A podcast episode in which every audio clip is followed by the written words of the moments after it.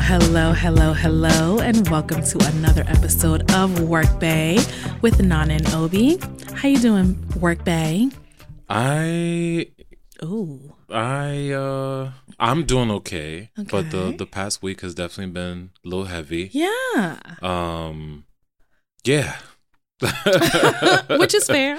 yeah. Feel your feelings. Yeah. I but I will say um I feel like I'm in a better space than maybe I thought I would be Okay, with all all things considered. that's wonderful. Um but it was it was definitely a heavy week. yeah. Heavy week. Um how about you? Um. Yeah, and then I think getting just coming back and like figuring out what my job is again, and you know responsibilities. Oh yeah, you for anyone who might have missed our previous two episodes, you recently took a trip, Yes, right? A little birthday trip. a little birthday trip. Mhm. Um, and then kind of came back to some really sad news. Yeah. Um so yeah, it's been it's been it's been weird to kind of manage those feelings and then kind of also being a responsible adult and taking Mhm. care of the things that I need to take care of. Still adulting. still in the adult, midst yes, of it all, in the right? midst of it all. Yeah. Um so I think we're kind of going to pick up where uh, I'm sure a lot of people are right now with Mhm. grappling with your feelings around the loss of uh, Kobe Bryant and eight other friends and family members, Yeah. Um, Including his daughter. Including his daughter, other families um, as well. Yeah. and that that horrible, horrible helicopter accident uh, that took place last Sunday. Yeah. Exactly. Exactly a week ago. Yeah. Yeah. Um, and I mean, I guess it, where were you when you find out? When you found out, what were your like initial feelings when you heard the news? I heard the news from my sister. oh wow, Um, okay. The the three of us, her, uh, myself, and my brother, we have like a siblings WhatsApp group chat. Solid. That was a mouthful. We have a group chat. Right. Um, doesn't matter where it is, right? Um, and she had put, you know, actually, I'm gonna pull it up because I, I, I'm forgetting exactly what she said. So let me Mhm. just pull it up real quick.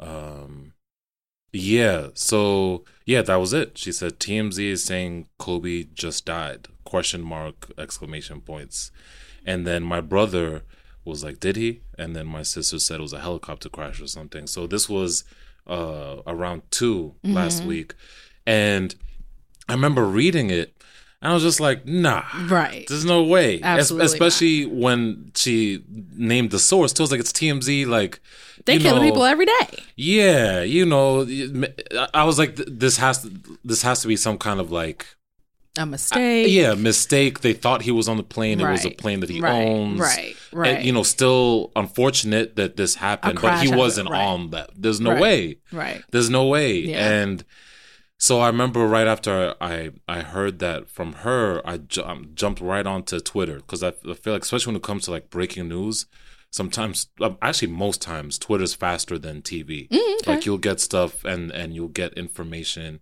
um, you know, faster than you would. Because I remember being annoyed. I was I was watch. I turned on CNN Nothing. and they were talking about something. They weren't talking about that, Right. And I'm like, how is this right. not? so that would even kind of confirm your thoughts that like maybe this was exactly wrong information. because yeah, if if if this actually happened, yeah. even ESPN, I was Oh, like, right, maybe okay. CNN Is you know they they're late. Right. There's I was like, there's no way ESPN is not talking about this. Right. I turned the channel to ESPN, nothing. Oh, so I'm like, yeah, just like you said. So I'm like, all right, maybe this isn't true. Right. Because if it was, this would be, would be breaking news for sure. on every channel, like Right. everywhere.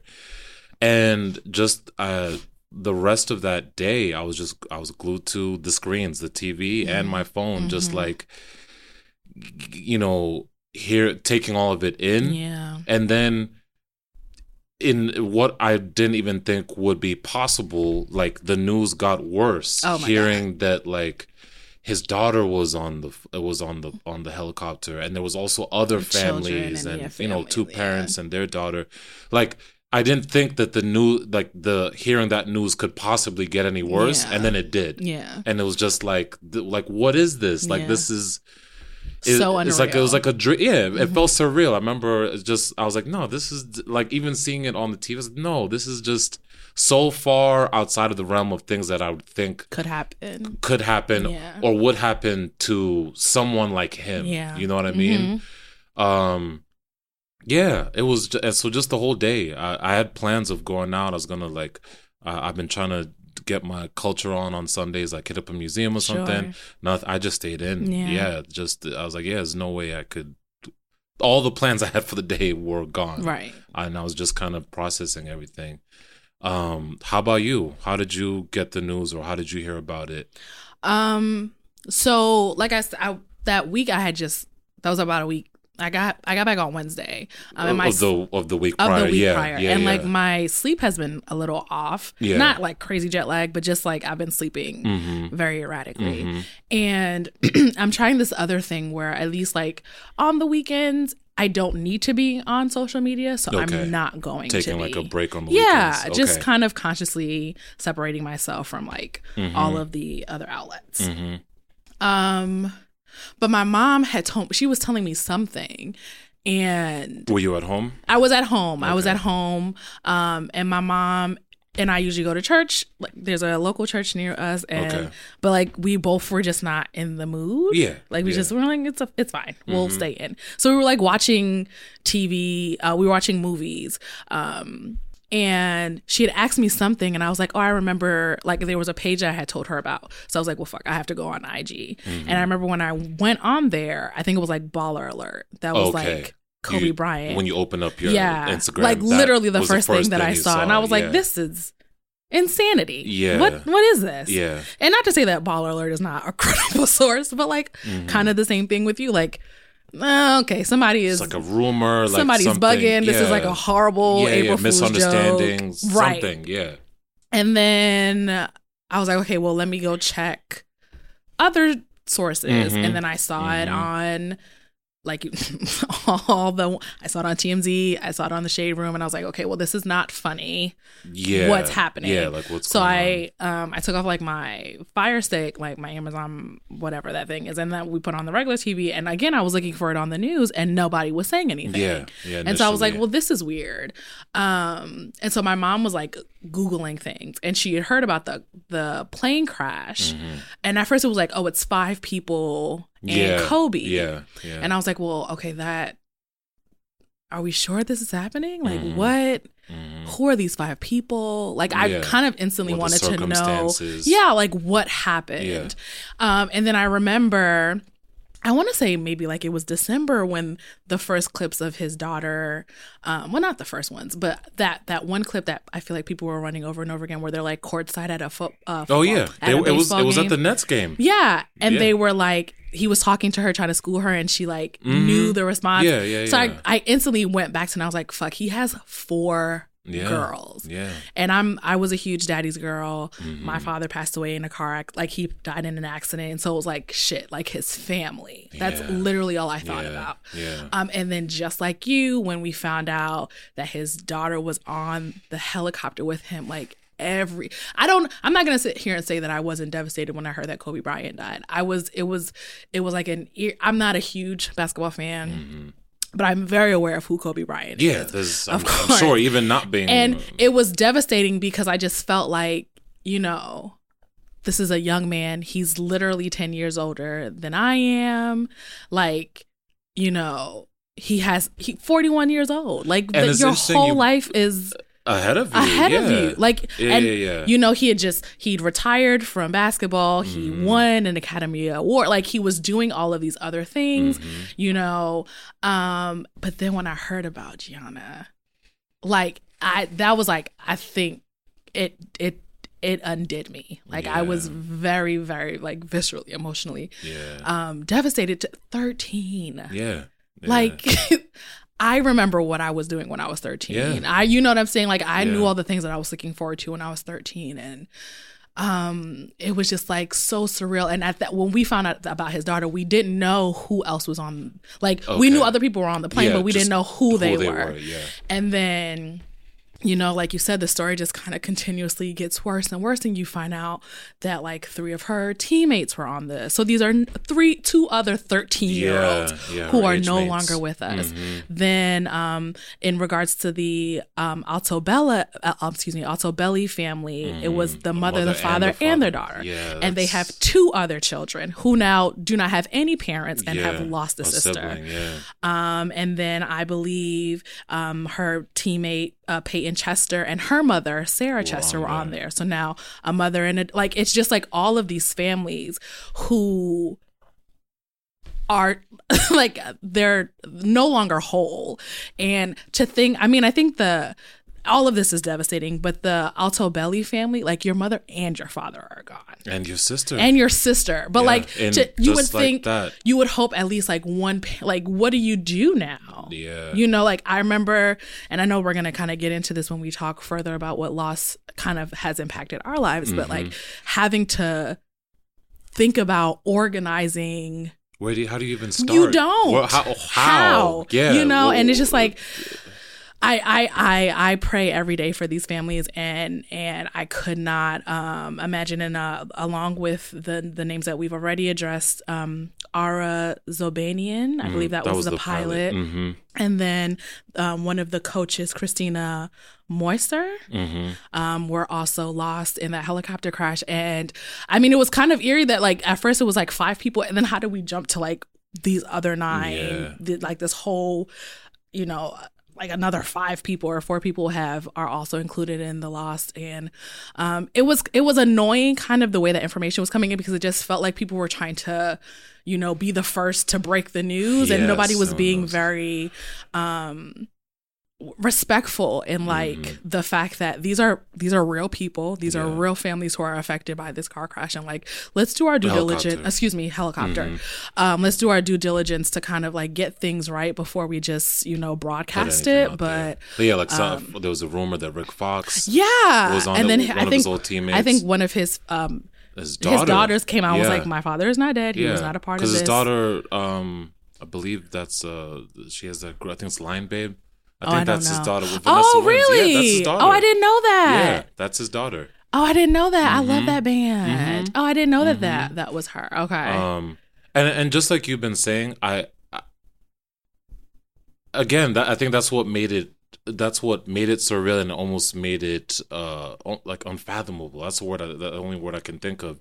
Just how that news could find a way to get worse. yeah. It was just, and that's what it was for me. It was hearing the, especially the way, um, you just you know talked about all of the relationships and Mhm. people on there.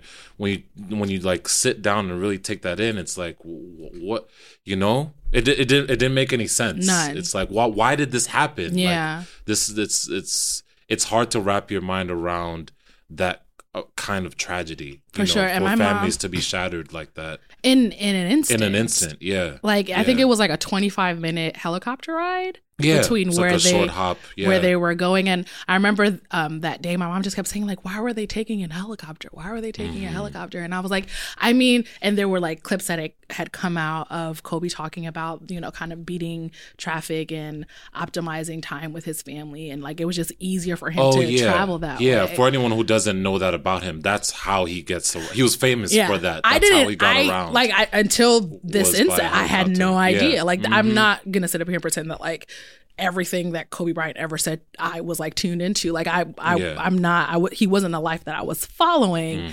But I mean, you know, just as a human being and a father and a you know somebody who's impacted so many men that I know, it- you know, Mm-hmm. I understand his his relevance. But it was kind of just like, you know, something that was so mundane to you, like getting into a car or taking the bus or the train yeah, and you know i'm sure they didn't think anything of it No. you know to hop on this helicopter to go to this basketball game.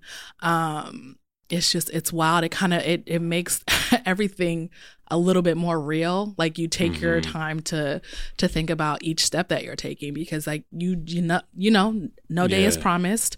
We can go at any moment but i agree with you. Like this was not supposed to happen.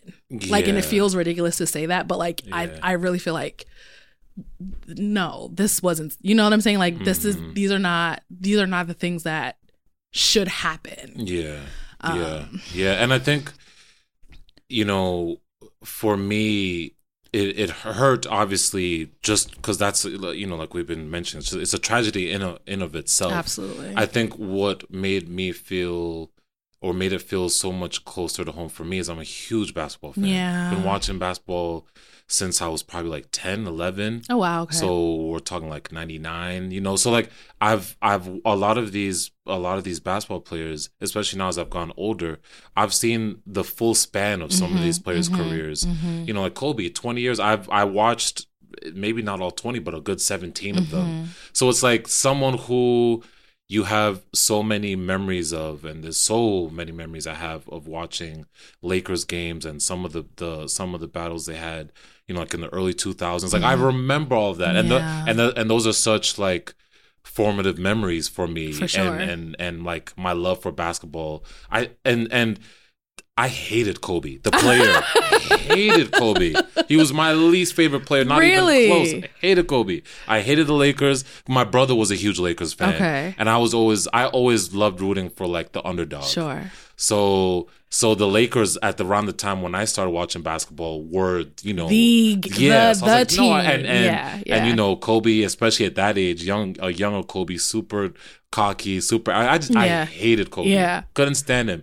And and even then, this still was something that hit me really hard. Because that's just on the basketball court Sure. the Kobe the the man and and and and kind of just especially when you hear about his work ethic Yes. it's hard I can't hate on someone No. who has that much respect for their craft right. like it's hard to hate For on sure, someone who's sure. you know Yeah. but but the player hated him It's so funny. Like again, I'm not. I'm not a huge basketball. I like. I, I admire the fact that you were following this since you were 10 years old. yeah But I don't. I don't. I don't think I realized how polarizing he was until the Oh, passing. yeah, Because yeah. everyone says that you know, like we're devastated that he's gone, but how much they hated. yeah Like they love to root against Yes, him and that yes, whole kind of thing. So it's so interesting that yes you so, were the same way. Yeah, so I think I, I think like a lot of people, you know, uh, th- there were some complicated feelings, and you know, we we obviously can't talk about um his career or his life without mentioning, you know, the sexual assault Sure. uh charge and case in Colorado in in 03 and you know, and that's a part of his story yeah. and and you know and I, I I think I saw on, on the outline that we'll we'll we might like talk about that as well but I think I think w- seeing how th- people have been kind of dealing with his death I think has been telling for me because it kind of reaffirmed a truth that I've always known just that it's, people's lives are not always very clean. You know, Sure, the, the life is a is a messy affair. Absolutely. You know what I mean? Um, and n- eh, no matter what your stature, your status is, you know, you will have your shortcomings or you'll have your Mm-hmm. mistakes. I think a lot of times when we idolize, you know, celebrities, uh, we kind of think that they're above the fray of Sure. just day to day humanity or day to day, you know, things that um, people struggle with. Absolutely. And but he wasn't immune to that because you know he's human just like like everybody else. Yeah. Um so yeah, I think that that that's a good way to that's the best word I think for for some people it's been, it's been a complicated process Oh, sure. of like Yeah, kind yeah, of replaying and thinking about his life and and and I think that's one reason this is a, just a random tangent I was thinking about this on the way here um why I've always I think I've been drawn to I, I loved Greek mythology or Mm-hmm. just mythology as a kid like like reading about Zeus and reading about Hercules all- all you know Aphrodite Venus and I think one thing that always drew me to them was they were they weren't perfect Mm-hmm. they had they you know they had things that made them human Right. and i think that's what always was a little hard for me when it came to church or religion like thinking about like god or jesus of this perfect, Perfect person. thing Okay. that just makes no mistakes Mhm. like i get it but that doesn't that's not as relatable to me as like as a kid and i think that's why i kind of uh, or maybe one of the reasons why i dove into it besides they were really cool stories too but i think that's one thing that always stuck with me is just how in fact like they all were all of them had something that was their you know literally that's where the, the term comes from their achilles heel Yeah, like they mhm. they all had something like that um Yeah, I and that's why I'm, that's why I said that earlier. I think that just reaffirmed that truth for me is that like when it comes to talking about people's legacy, um, there a lot of us or almost everyone is is going to have a chapter or something that happened in Right. you know that might not be in the best light. Um, I'm curious for you because I, I I I I know that your father did pass and and hearing you mention it now reminded me that it was a car accident. Mm-hmm. So I imagine for you and, and people who might be in your position who have lost very close ones or immediate family Mm-hmm. in something um, abrupt and tragic as like you know an accident like that, how did that bring up any old emotions Yeah. for you? I imagine Um, so. Like, do you mind sharing a little bit Sure. about that? Um, it's uh, how do I do this?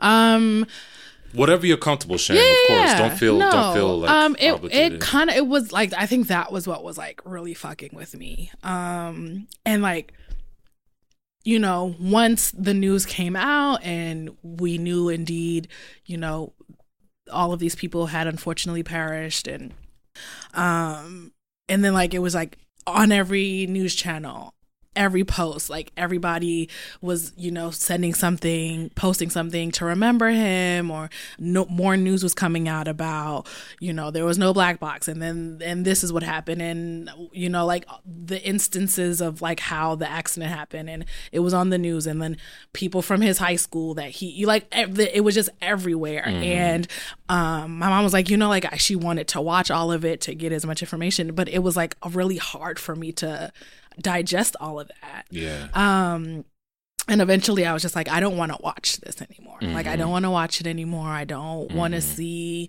any of this and like i think outside of like having to post things for you know the podcast or my other work like i really wasn't on social because i knew that like at least for I mean, maybe the foreseeable month or two, we're going to continue to remember him. And I'm not saying that we shouldn't do that. It was just really hard for me to think Mhm. about um, the loss of a father and like his three daughters who are still there having to grapple with that. Yeah. You know what I'm saying? And Yeah. like, um, and especially just uh his youngest is I think like six or seven months old. She'll she'll never, you know, get to to even know him yeah. in in that way. You know. So, um, yeah, like it, it definitely brought back a lot of, uh, uh, feelings about when my father passed away and like also Mm. um like how I got the information about like I I thought about how my brother told me about my like the passing of my Oh, is that is that was that the first person to tell you? Yeah. Okay. And so it's just like,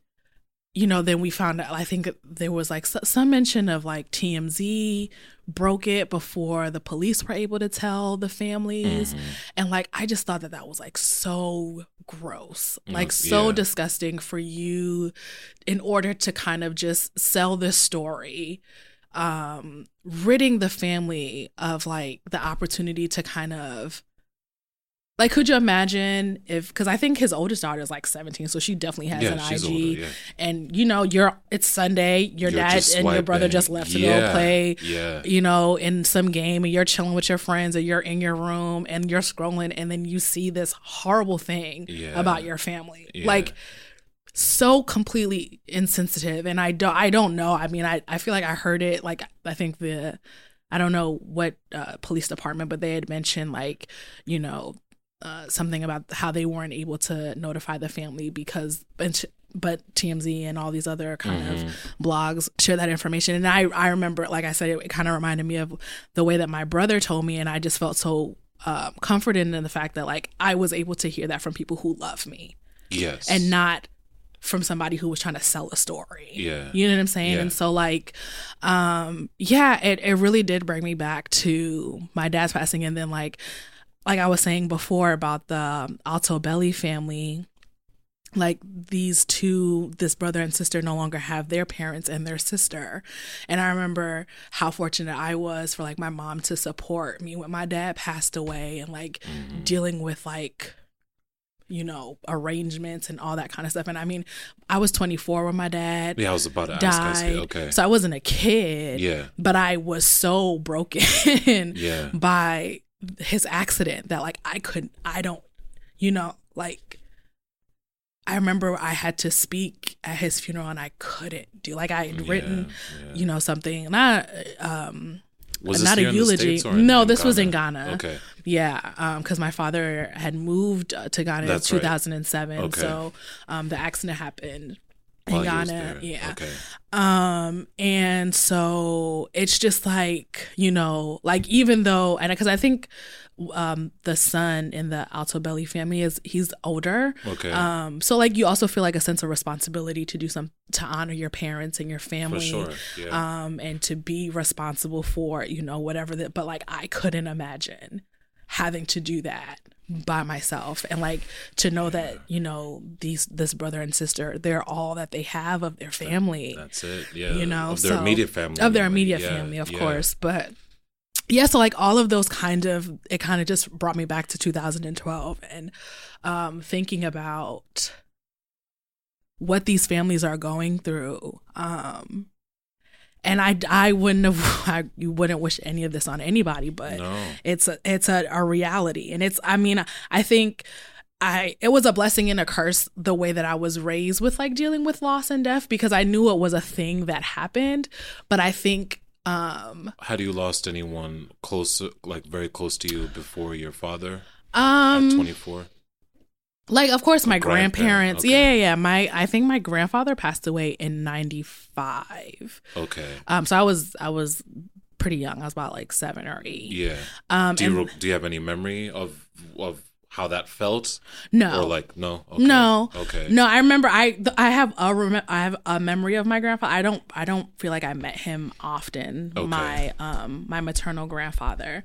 And unfortunately, my paternal grandfather and paternal grandmother were both no, my paternal grandfather had passed before I was born, and. Okay. then my paternal grandmother, I think, when I was like maybe two or three, she passed Oh, away. So I was young. really, really Yeah. small. Um, I remember meeting my maternal grandfather once, and I had a really good relationship with my maternal grandmother, and she passed away. I want to say in like 2010.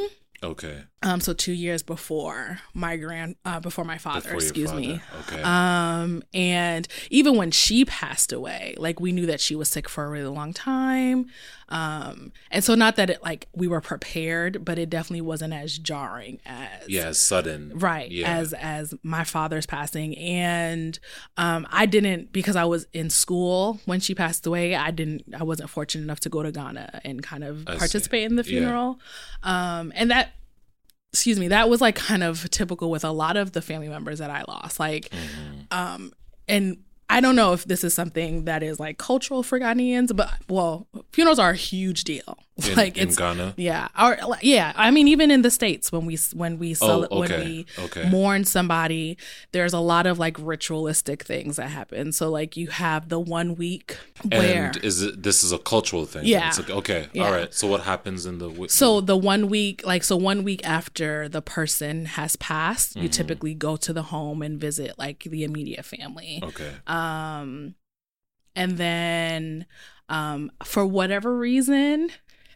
like they, you know how a lot of a lot of uh cultures, you you bury your person within like a week, maybe a month max, hmm right? Like you, Yeah. you people don't typically And wait some some cultures like the next I day think are, within yeah, 24 I hours. like, I think mu- um, Muslim Muslim people you have to yeah I believe you so. have to it's uh, very quick bury your person very quickly. Mhm. For whatever reason Ghana, it's like if you delay the funeral, it Mm. shows like how devastated you are that the person has passed. okay so like it you're go so like overwhelmed. a few weeks I know, no months, so where what are they years. They're sta- they are stayed in the, uh, they the keep I don't the know where. Yeah, yeah, oh and just don't have the funeral and you just don't have the funeral. interesting Like I remember when my mom was telling me she was there was like this this man I think his mother passed away and to prove out how like he didn't bury her for like four years. wow Like okay yeah, I don't. Okay. I don't mean I don't. This is these are just the things that I. no I understand yeah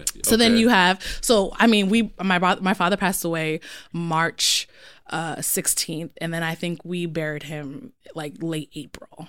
okay Um, and so you have that, and it's like a few days of mourning, Mm-hmm. um, and then you bury them, and then you have a one year where you go back Okay. and kind of do another celebration Another's okay. of their life. Okay. Um, and then, you know, if you, depending on your funds and, you know, accessibility, 5, 10, 20, 25 years, you'll do a celebration. something. Okay. Um, yeah.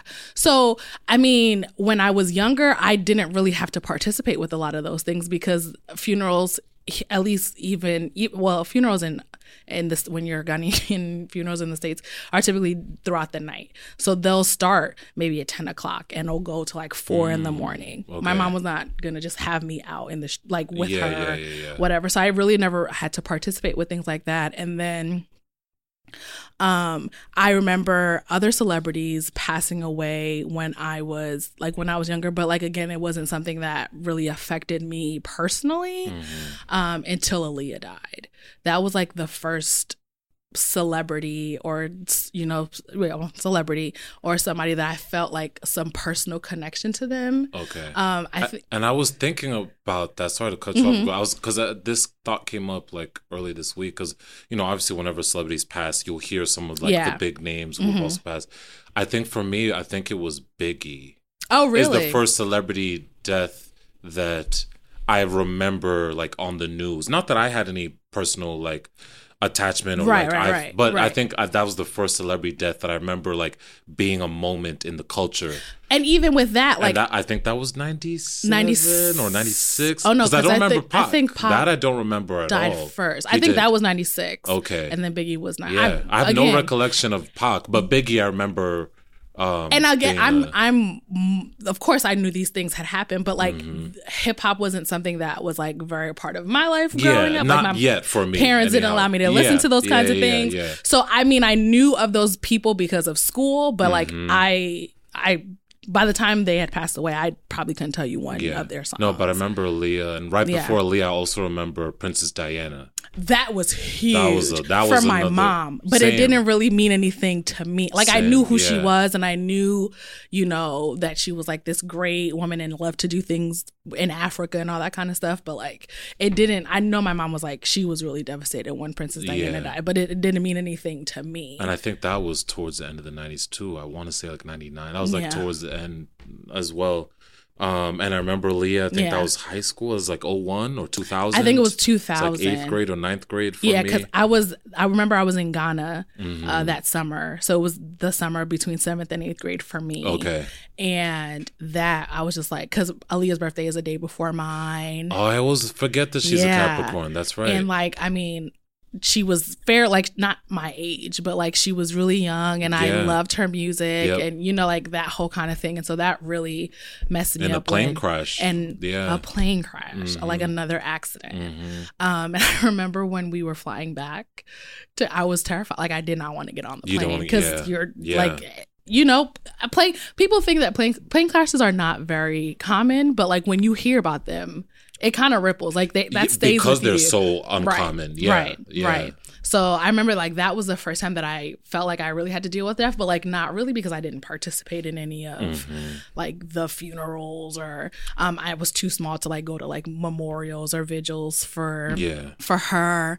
Um and then the first time that somebody person personally passed away where I could participate, I remember one of my classmates in high school passed away Oh no. quite Okay. suddenly. She was she would she was ill for a while, but we didn't know. Oh damn. And okay. then, um, and I remember they had like a nice service for her at Okay. school, and they had like grief counselors come in, and Yep. we weren't Well, friends, but I knew her. yeah, yeah, yeah.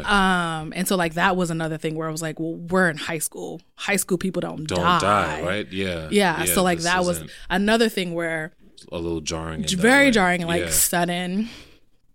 Um, and then like you know, I mean, throughout the years we've lost a number of people. Um, but it what I think that I've had a very like removed um experience with loss and like not having to deal with anything intimately until the passing of my dad. Okay. And I think my mom, if I'm under, like, I don't like, we, she's my mother's very religious and so like she doesn't she's not concerned about talking about death she welcomes it it's not a fear of hers Okay. that whole kind of thing Okay. I And guess I- because of her faith, she, Right. she knows there's something i afterwards. Exactly. Yeah. And I'm my mom's like, the same way. You're insane. That we don't know. I want to be here for as long as Uh, yeah, possible. yeah. That whole kind of thing. Yeah. And I think because she knows that I'm very like she doesn't like to tell me when any of my family members are ill or Okay. anything like that because she knows that I'm very sensitive to those kinds of things. So I think intentionally she's kind of kept me away from that. But I don't think that that has helped me in the long run. Okay. Okay. What about Um, you growing up? Like how how has death and loss affected you? The the first time I've I felt um or like had a death in the family uh was my grandfather. My father's father passed in 97. Okay. so I was uh 10 9 um and I remember yeah that was the first time someone very close to me had passed I was still young at the time and I I, and I had never met my grandfather or at Oh, least I mean when I was a toddler but Right, I, right, right, right, remember right. that yeah um so Was he in Kenya? he was in Kenya, yeah. And so I think that's what made it a little I don't want to say weird, but that's the closest thing I can think of for me because I knew that it was something that I was supposed to feel bad about because it was my grandfather, Mhm. but I never really had that relationship. So I didn't feel the same sense of loss. Right. But I could I knew that it it still was very much a loss because I saw the effect that it had on my parents. Right. And I, you know, right. I saw um my father cry for the first time. I think was was was that, Hmm. And so I knew obviously that it was it, it was a you know um This big is a negative, this yeah impactful thing. yeah, but I just happened to us. remember it feeling weird for me like for the reason I just said it just because I I didn't really have a relationship. Yeah, for sure. So it was, it was just, uh, you know, seeing your family all around you, or like people coming and people crying. Then it's just weird because you don't have that same. You know that that's how you should be feeling yeah, too. Yeah, but you don't. Yeah, yeah. Did you did you participate in any of No, I didn't. I didn't fly back. Um, in my culture, and I think this is true of, of most African cultures. Mhm. Um, the the eldest son has the most kind of responsibility Sure. when it comes to uh affairs of the family like Mhm, lineage mhm. that kind of thing so my, Lamech my older brother he went Okay. back and so did um uh my parents me and my sister stayed back Okay. i'm pretty Huh. sure did lillian go no i don't think lillian went i think And it was was- just lamech Was your Yeah. was this was your father's father? yes Was is your father the oldest?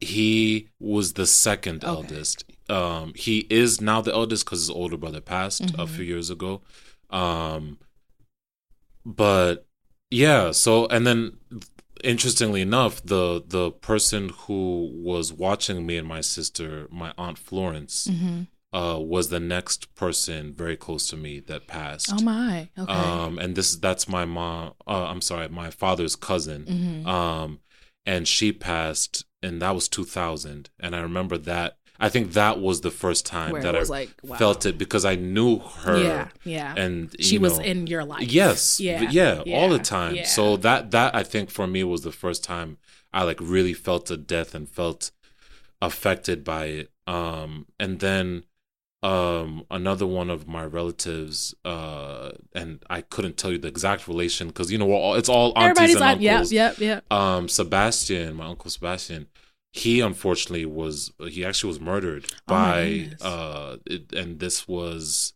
probably like 2000 2001 uh what his roommate was like having like a psychotic episode or something or like he was on some drugs or something yeah it was pretty it was terrible um that also was shortly after my aunt Florence uh passing Oh my goodness. I'm so Um, sorry. yeah, and, and I think the circumstances of that is what made that one Even feel more, weird. Yeah, yeah. and that was my first time even seeing a dead body, like at his wake at the funeral. Oh, okay. I had never like- seen. I no, like, I didn't. not at the no, no. I I wasn't. But that was my first time Sure. even seeing a dead person. Yeah. So that's the you know that was kind of uh uh a weird thing. You know. I I I and I kind of regret it, but I didn't go to like I didn't see my father. okay. Okay. Um Was it an open? Yeah. Yes, it was okay. Yeah, and everybody kept saying that like, which was like he was in a car accident. Yeah, Guys. and those oh, those aren't. Why are we opening the casket? Yeah, but like yeah. that is, I mean, I, I, I mean, I, I don't know if maybe if you've been you were in like a fire or something, maybe they wouldn't do it. But like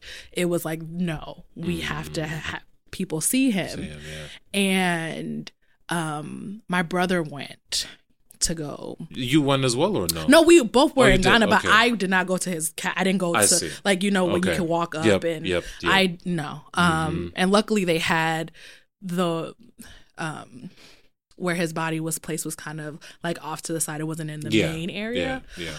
Um, so you you had to actively go there, and I tried several times, but I I just couldn't do it.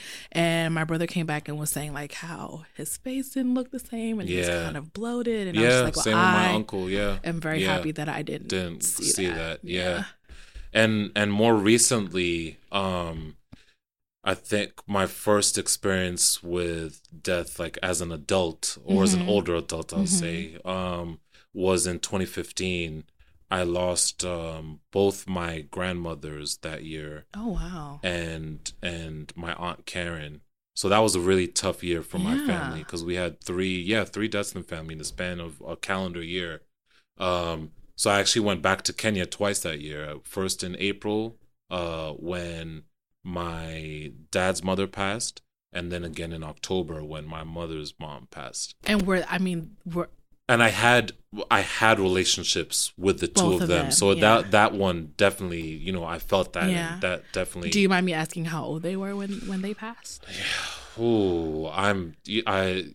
It's hard to even pin down a number. I'm sure they were both like in their well into their 80s. Okay. Yeah, they were they were older. Was it, was it, so when, when, um, in, in Kenya, when elders die at like hmm um, 75 plus, hmm is that more of a jubilation, a celebration of their life, or is it still mourningful? It's still mournful, and I, I think that that is um, a big part of our culture. Like my uh, tribe is called Kisii, mm-hmm. so there is a big period of like um yeah just mourning where Mhm. like the whole community will come um to the to the house of the person that's passed or Mhm. their family and they'll come and you know people are crying Mhm. you know and so it it is there is a lot of um ceremony to Mhm. it to the Mhm. whole process of like death in my culture um but i think the one part that i've always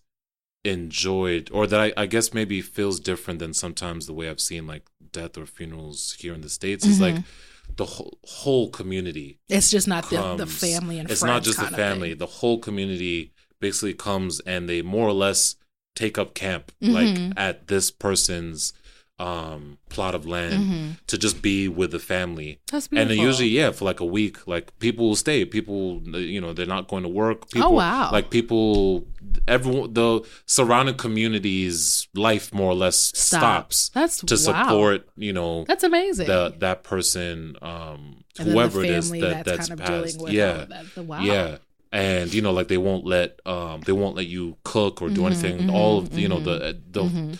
The community surrounding community definitely comes out to support you know Yeah. in that way I I mean I think depending on mm, not who you were, but like uh it's a it's very similar in your culture in the Ghanaian like funerals are not exclusive to just friends and family. Yeah. Like anybody can yeah participate. yeah yeah yeah If you've ever known this person, if they've Mhm. ever done anything Mhm. for you, if you've seen them in the road, like Yeah. you know, it's it's definitely a situation where everybody is welcome. But I the building up camp and just chilling for a week, that's kind of that's amazing. Yeah, yeah, and I remember um I was I, I remember some pictures I took from both. Mhm. And and I think one thing I've always loved as well is um the you're buried right on your land. It's not like Mhm. it's not like here where we have Cemeteries and all that. cemeteries. Mhm.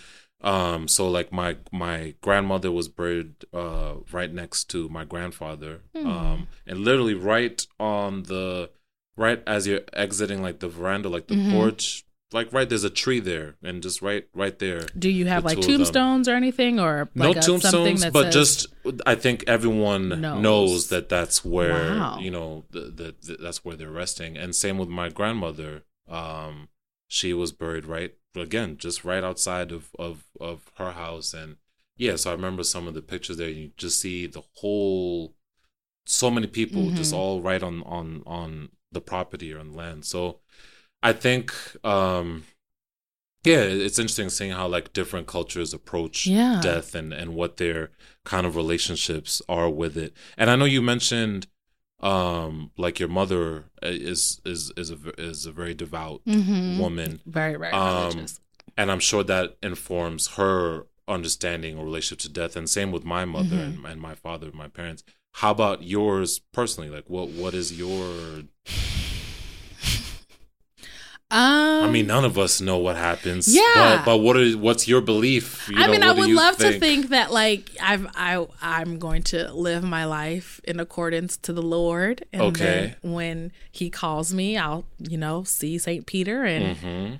those golden gates, and you know Okay. then I'll live in a, utopia okay once I'm gone. okay I so you believe in the, I do, I do of, like, believe- heaven and Yeah. hell Uh, yes. okay Yeah. Okay. Yeah. Yeah. Yes, I do. okay Uh, do I want to meet heaven uh, immediately? No. not in any I'm, rush I'm cool. okay. You know, let me just live this out for a little bit. Okay. Yeah, I think. I mean, I'm. I've. I was raised um, very religious. My family. I was raised Catholic. So like, and I went Mm. to Catholic school. So I'm like, I definitely do believe in all of those things. And And Uh, they well, I think if we're if if you were mentioning Catholicism, they also have the notion of purgatory, yeah, which is like not heaven. yeah, like if you. I mean, I guess depending on the way that you lived your life, if you Mm-hmm. were not. Um, if, if you're somewhere in the middle, Right. And so like I don't know if it's like a stint, you just chill there for a little a bit. Yeah, it's and like then 10 years. They'll decide where to take I, I, you. I don't. I feel bad that I'm making this. A no, joke, but it's it's I'm I just- mean just or maybe you stay there forever. I don't know. Okay. I, I mean I think purgatory is like it's a temporary thing. Okay. Eventually you'll go to Okay, either either one of because I did two options. years at Catholic school, and I remember that. Yeah, That's why I was, it's a thing. brought that It's up. a okay, thing. okay, Um so yeah, I would I would love to believe and in my heart of hearts I believe that like, you know, all of my ancestors and people that I've loved I will meet one day okay, when when it's my time. okay. Um but I'm scared. I don't want to die. I I have a like death has never meant anything. Like and it's hard because like you go to church now and you know they talk about you know lord coming again to judge us and Yep, it's yep. you know if you if you are a christian and you live your life um you know ab- abiding by Mhm, those mhm. rules you it should be something that you look humbly towards yeah, uh, i'm not i'm not there yet Yeah, I'm not no, there I yet get that. walk. I get that. I I think I also I grew up in a very religious family. Um, but I think my views on death have definitely changed over time. mm. Um, I think the tradition that has always resonated with me is I think I think the Buddhists have it figured out. well because I, I feel like i get them confused with other folks Well, so what just- do they say is it just the reincarnation reincarnation. okay Just the idea that, um, and that's something that resonates with me. I, I wouldn't call myself uh, um, religious, not at all. But I, I feel like I'm definitely spiritual. Mhm. So that the the idea that that your spirit lives on, and that's not unique to Buddhism. Hmm. Yeah, you know, yeah, that's that's a, Mhm. you know uh, probably across a lot of different faiths and beliefs. That resonates with me because I, I I do believe this is just a vessel that Sure. we're in, and I don't think that it's our our our final form. Mm-hmm. So I think the um at least from my understanding of, of reincarnation is just the idea that um you you come back in different forms and the way that you live your life out is what kind of determines Hmm. whether you're getting closer to nirvana or bliss or getting you know moving up Mhm. or if you're kind of you're Still coming back as a I don't know a grasshopper. I don't know whatever. Yeah. Because it's not just that you come back as in as a human form. I think the way in their tradition you can even come back as an animal. Yeah. Um so I think just the the idea of of life begetting more life and it being circular or cyclical that I think is what's always Okay. made sense to me or Okay. or um yeah yeah because and I the way I was envision is like you who knows if you've lived in the you wouldn't know I guess Yeah, no. right if you've been here before if you've been here before or you know if yeah, if this is your your Who knows if this is your on second or third somebody. crack at Yeah. it? Yeah, yeah. Hmm. Um, so that I think that's one that's always resonated with me. I I don't I don't think I believe in the idea of like heaven and hell. No? no, not in the very like no Ju- Okay. Judeo-Christian perspective of it. No, that that hasn't resonated with me um as much. Um, Are you scared of dying? Is that something that you fear? You know, it's interesting you asked that. I I didn't. I don't think I really started thinking about my own mortality until the past like maybe two or three years. Hmm. Why is that? I think it's uh, at least for me. Just getting um, older? Whoops. Yeah, I think that's just getting older, and and I think at least for me, there was a certain like reckless abandon. I feel like I lived my twenties with. Hmm. Okay. Yeah. Where just like you know you you. And looking back on it now, like there's some moments where I'm like, I'm just happy I made it. I'm just happy I made it out my 20s alive because some of the situations I was in, Doing the most. just yeah. So it's like looking back on it, like I I, I definitely have a, a healthy respect Okay. um for life. Interesting. um so no, I think as what it was for me, uh, there, there was it was an interesting sequence of events that, that I think precipitated that for me was I believe this was 2018. There was a shooting um of a gentleman in Crown Heights. His name. Oh, I was remember you telling Saheed me. Yeah. Vassell. hmm And you went to like a, a march or a protest. Yeah, I did. I did. Well, I, I think why, and, and unfortunately, he's in a long line of of black Yeah. uh, men and women and and just people of color who've been, you know, struck down at the hands of the government or or police. And but I think what really hit me with Saheed was, I walk, I walk. At least at the time, from where I was living in Bed-Stuy, I walked past that corner every week when I was going to therapy. That's on my route to to Edna's office from where I was living in Bed-Stuy. Walked past that corner every week. So for me, just the idea of, you know, of course, police brutality happens, but to see it right there Yeah. in my neighborhood or like in a neighborhood that I that I frequent often, I think really it hit home for me in a Mm-hmm. big way because I was like, shit, who knows? That could have been me. I walk past this corner every week. I'm here, so to come back the next week and see a vigil there, it was it was it was like Super eerie. yeah, it was just it, it was very um like just that juxtaposition of it was yeah, it was yeah, so I think that that happened and then almost 1 year exactly um this is not going to last year's when Nipsey was killed. Mm-hmm. And that was right around the anniversary of Saheed Vassell's death. Okay. And I remember the a session I had with Edna. I remember coming into her office after hearing the Nipsey thing, and I was I was angry, Mm. and I, I was angry because I was thinking to myself, it seems like no matter what way you live your life, as as a black man, like yeah, this this is kind of inevitable. you are going th- th- whether you're living your life right and Yeah. you're doing right and you're doing well by your community Yeah. like Nipsey was um or you, like there's just it seems like any way There's no- there's, there's no no, way out. out, Yeah. the only way out it seems to be violence and and and I remember that's why I was I was actually I was really angry I was upset about Nipsey's um passing hearing about the circumstances of it, it was just just some petty shit Yeah, it's like so unnecessary. it's like what? It like yeah, yeah, yeah. th- uh, th- that's this, This what is we doing? This yeah, Yeah, like that was. I was I was legit upset, and I remember this one of the few times I think where I I I, I felt um the like Edna didn't understand something, and it was and I was frustrated because I don't think she was looking at it the same way I was, um because she was kind of just pushing back or like making me think uh or kind of interrogate why I was feeling the way I was. Mm-hmm. And I think I was getting upset that she didn't see why I was upset. Right. You know what I mean? Yeah. Because she was kind of like, oh, well, why, why do you feel, she was like, well, you know, why do you feel so strongly about Yeah. this?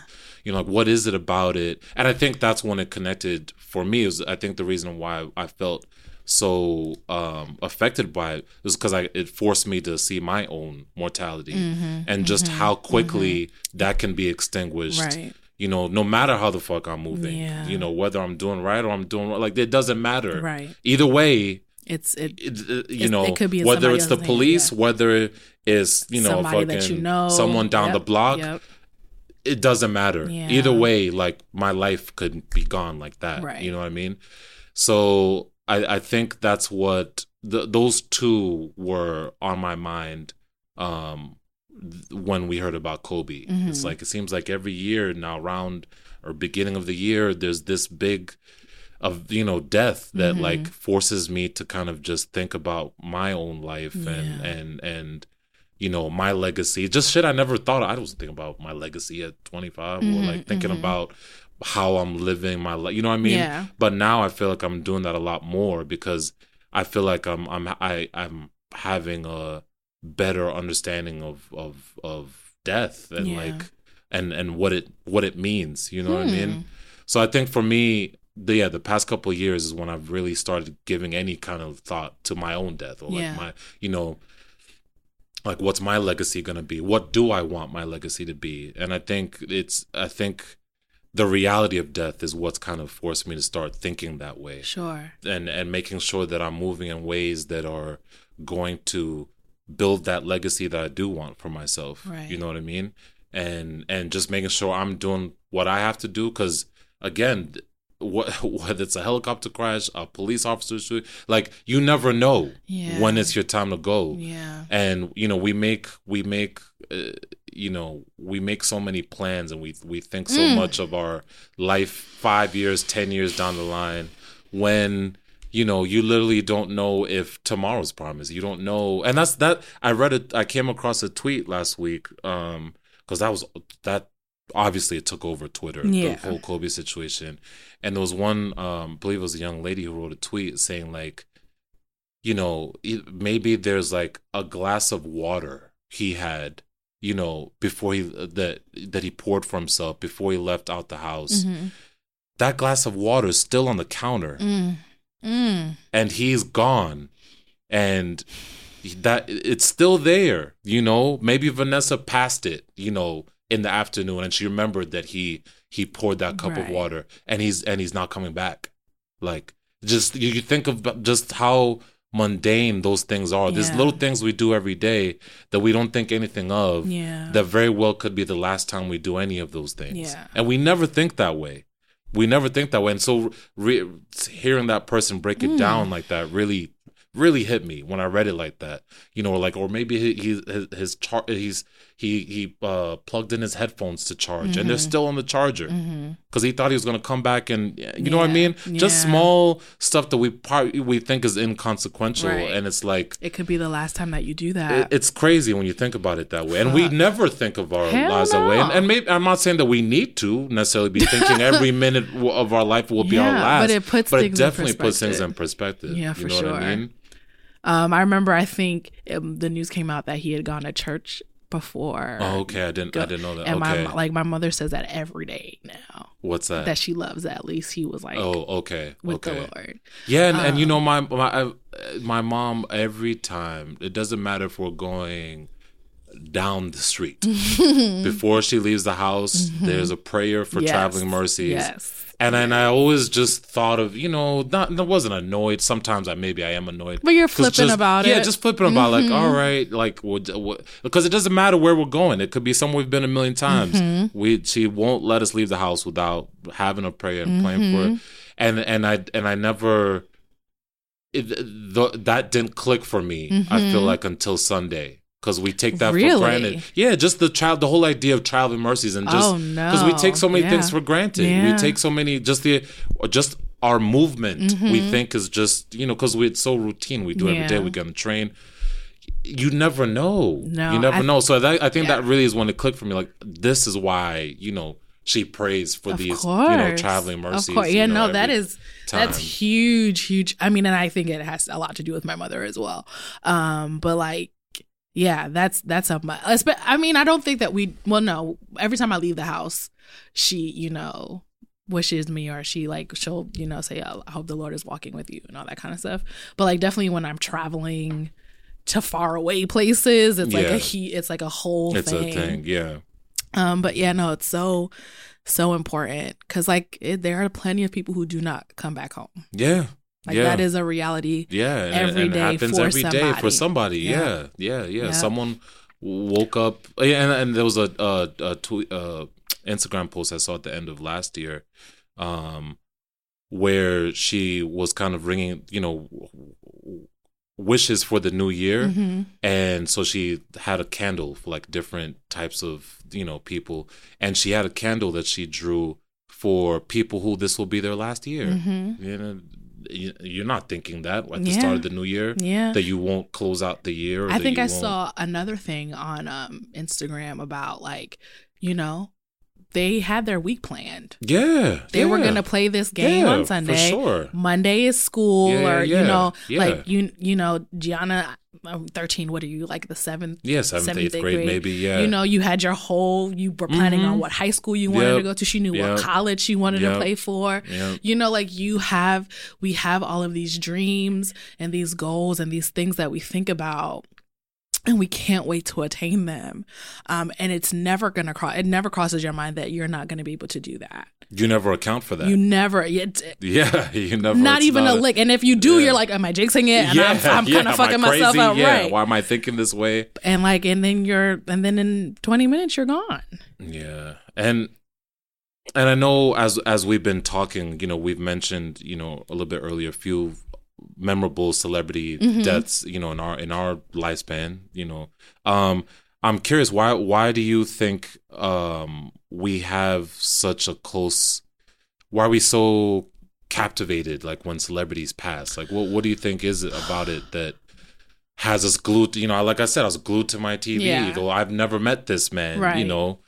I mean, I think even though you weren't like a Kobe fan, like, like you were saying, you followed his career for at least 17 Yeah, years. Yeah. You know, you watched games, Mhm. what is So- Tuesdays? so when, games, when they play, when they play, when they play basketball. What oh, days? it, it, any Every day? Oh, okay. Yeah, it's not like football. It's just certain days a week. But you know, like that was that was a part of your childhood, and Yeah. so you know whether you were a fan or you weren't a fan, you knew this man if you love this sport, Mhm. and that is a connection that you know you can't you can't separate yourself from, even though you've never met them. Mhm. You know, um, Aaliyah was probably the first celebrity death that really impacted me. But I remember when Whitney Houston died, like, Yeah. that was like yeah.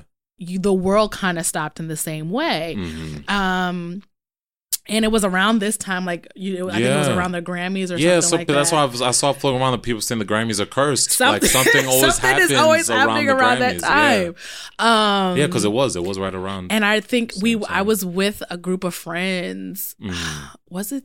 Something something was happening that we were together and then we found out that Whitney died. And I think another reason why people are so captivated by celebrities deaths is like there's a, a like a community that you build with other people who love this person. Yeah, Like yeah. I mean like I said before, I wasn't a huge Kobe fan, but like I can appreciate him as a as a as a person, as a mm-hmm. man, as a father. And you know kind of seeing other people on my timeline appreciate him whether they were fans of his or you know just another black man is unfortunately not in this world anymore. Like that kind of narrative like you kind of you um you build a community with other people who are sharing in that loss. Yeah. um and so i think that is a huge reason why a lot of people are kind of captivated or feel so connected. Uh, but you shared uh, an article from teen vogue that kind of really touched on the topic Mhm. really really well um and so i remember what what's the doctor's name i think it was rachel o'neill Okay. um who is a clinical counselor in ohio Mhm. and she also is a therapist on talkspace Mhm. um, she said that feeling grief after a celebrity's death is common because we form personal attachments to celebrities Yeah, like you were just saying. even though Mhm. we don't actually know celebs in person um, they still can they they can still play important roles in our lives Mhm. and it's that's what i was saying like it was so interesting to me the amount of men that i knew who were not kobe fans but this still was so impactful included, yeah. like you don't this person you didn't like this person when they No, were not alive at all. but like because they're so connected to something that is so important to you Yeah. you cannot like Yeah. this passing could could not not mean something. No, you. exactly. You know what I'm saying? Exactly. No, and I really like the, the the there's a quote from that same article on Teen Vogue, um, and it speaks to what we're mentioning now. Celebrities can be a big part of our daily lives. They may provide us with laughs, comfort, entertainment, excitement, or a sense of escape. Mm-hmm. When a celeb we feel connected to passes away, it can feel like losing someone close to us because they may have been integral in some of our happiest or saddest moments. Yeah. Um, there can be a number of reasons to feel affected by the loss of celebrity. The most understandable of which is death is just sad. It- It's it fucking simple. sucks. Yeah, yeah, It yeah. sucks. And Like- and I, I said that so many times on on Sunday, last Sunday, to to different people. Yeah. Just saying like this. I I said it a few times. Like this is fucking terrible. Yeah. Like this, this is just straight out. Yeah. Real Trash. shit. Even this if if it wasn't Kobe, if it wasn't Gianna, if it wasn't those those other seven people on that flight, if this if nine if I mean I guess it was like three families. Yeah. Whoever know, they may whoever they could have Yeah. been, if we found out that nine people got into a helicopter Yeah, it accident, still been- and thirteen year olds were Yeah, now no longer yeah, there, and mothers and fathers were are are gone from their families, out. like you would be like, what's the entire fuck? Yeah, yeah. Like this is insane. Yeah. Um, so yeah, it's just it's like it's devastating. The story is devastating. What happened to these families is devastating. And whether you were a fan, you ever watched a, bu- a basketball game, like this is unfortunate and it's it's terribly terribly sad. And you're entitled to feel your feelings. No, Um, for sure. And I, and I think um, one thing that I appreciated, um, or you know, if there is a silver lining out of any of this, was um, I don't know if you watched um, on TNT. They had like a it was Shaq, uh, Rick Fox, Yeah. Dwyane Wade was there, EJ, the, the normal cast, Charles Uh-huh. Barkley, and they did a special episode on Tuesday. Uh, it was like an hour long episode, obviously commemorating his life, talking about their relationship to him and stories, you know, just chopping it up. Mhm. And and I remember when they got to Shaq, and, and for any of our listeners who maybe aren't familiar, I'm sure we all know Shaq, but um, the two of them were teammates for a very long time on the Lakers, um, and they had a falling out.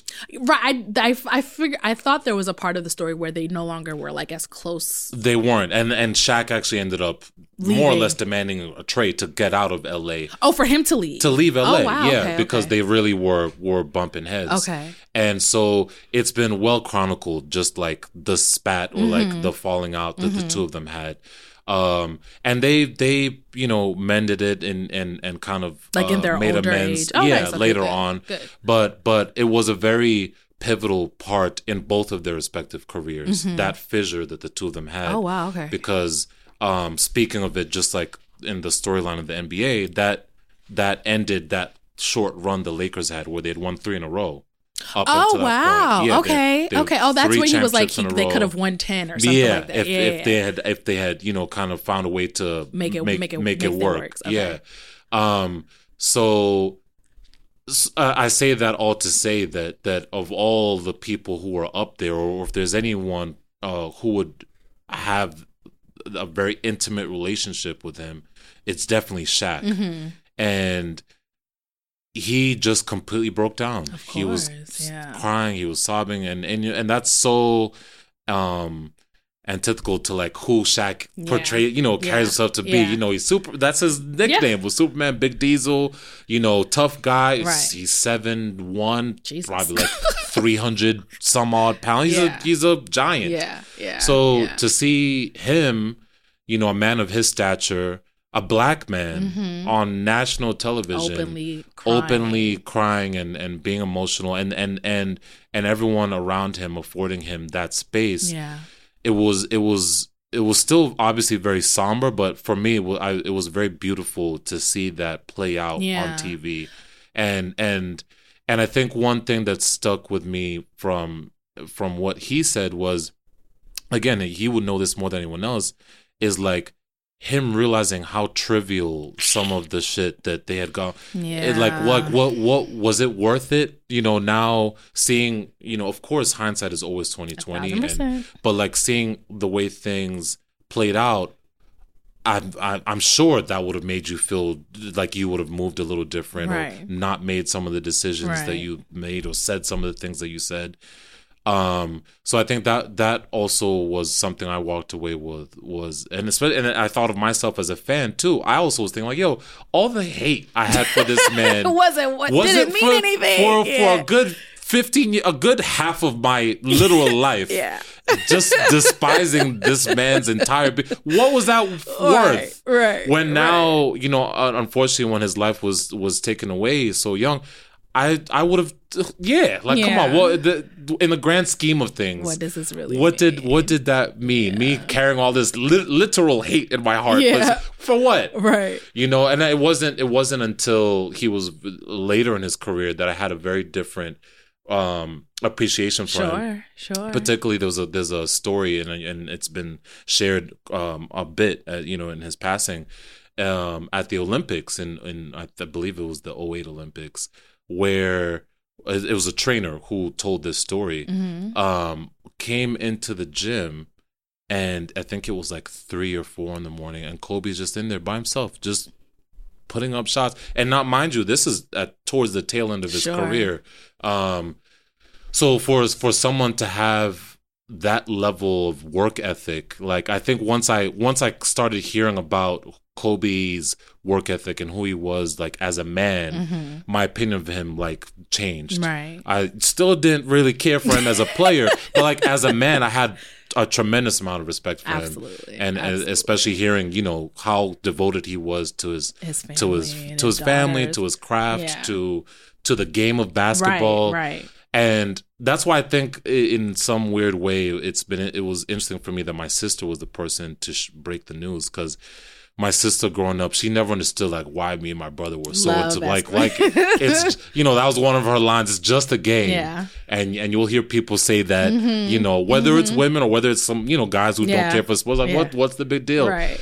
and meanwhile for us fanatics we're like the fuck are you talking about this is not just a game like what are you saying right um because it's it's it's so much more than that sure. and i think and i think obviously the um collective grief we've all been having is a testament to Mm-hmm, that that yes that that's the vehicle by which we knew him was the game of basketball but he was so much bigger than basketball Absolutely. you know what i mean Yeah.